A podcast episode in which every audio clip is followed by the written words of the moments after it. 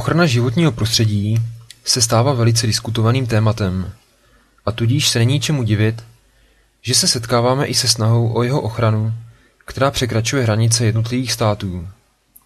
V tomto směru je třeba zmínit Evropskou unii, jejíž normy v oblastech ochrany životního prostředí patří k jedněm ze nejpřísnějších na světě.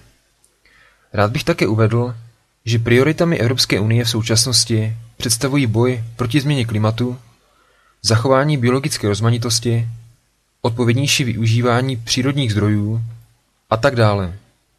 Čím přísnější pravidla budou, tím méně budeme svědky stále drastičtějších zásahů do přírody.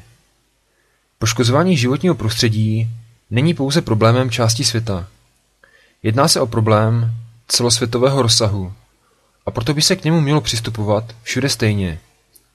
Nejúčinnějším prostředkem by určitě bylo uzavření celosvětové dohody, respektive vytvoření celosvětového právního systému, který by se zabýval oblastí ochrany životního prostředí. Tento cíl by byl jistě velmi ambiciózním projektem, ale vzhledem k odlišnostem jednotlivých právních systémů a kultur se mi zdá, že v brzké budoucnosti nebude tohoto cíle dosaženo. Představme si životní prostředí jako celistvý systém, jehož narušení kdekoliv na světě může přispět k jeho celému zhroucení. Existuje jistě celá řada důvodů, ať již důležitějších či méně důležitých, proč chránit životní prostředí. Nezáleží ani tak na tom, který důvod reprezentuje větší hodnotu. Důležité je, že všechny sledují stejný cíl, jímž je zdravé životní prostředí. Kdybych přeci měl uvést ten nejdůležitější, tak bych řekl, že jim bude ochrana zdraví člověka, která pak bude ovlivňovat náš život k lepšímu. Zdraví si za peníze určitě nekoupíme. Spousta lidí bere lidské zdraví jako samozřejmost do doby, než se něco pokazí. Až v tomto stádiu se, se snaží hledat příčiny na nastalé problémy.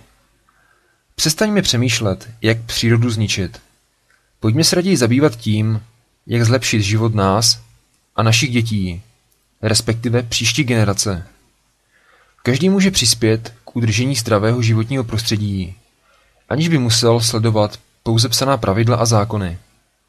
Zákony nejsou všeobsahující a proto neobsahují záležitosti, které nijak životní prostředí neohrožují. Řekl bych, že většina lidí si myslí, že jeho ochrana stojí ohromné peníze. Samozřejmě mají pravdu. Nutné je třeba zmínit, že lze provádět spoustu jiných aktivit, za které člověk nemusí platit a které se týkají našeho každodenního života. Za takové činnosti můžeme zmínit recyklaci odpadků, které nám zabere jen několik vteřin, či nevyhazování věcí mimo prostory k tomu určené. Ať se to zdá jako zbytečná snaha, tak v souhrnu lze dosáhnout překvapujících výsledků.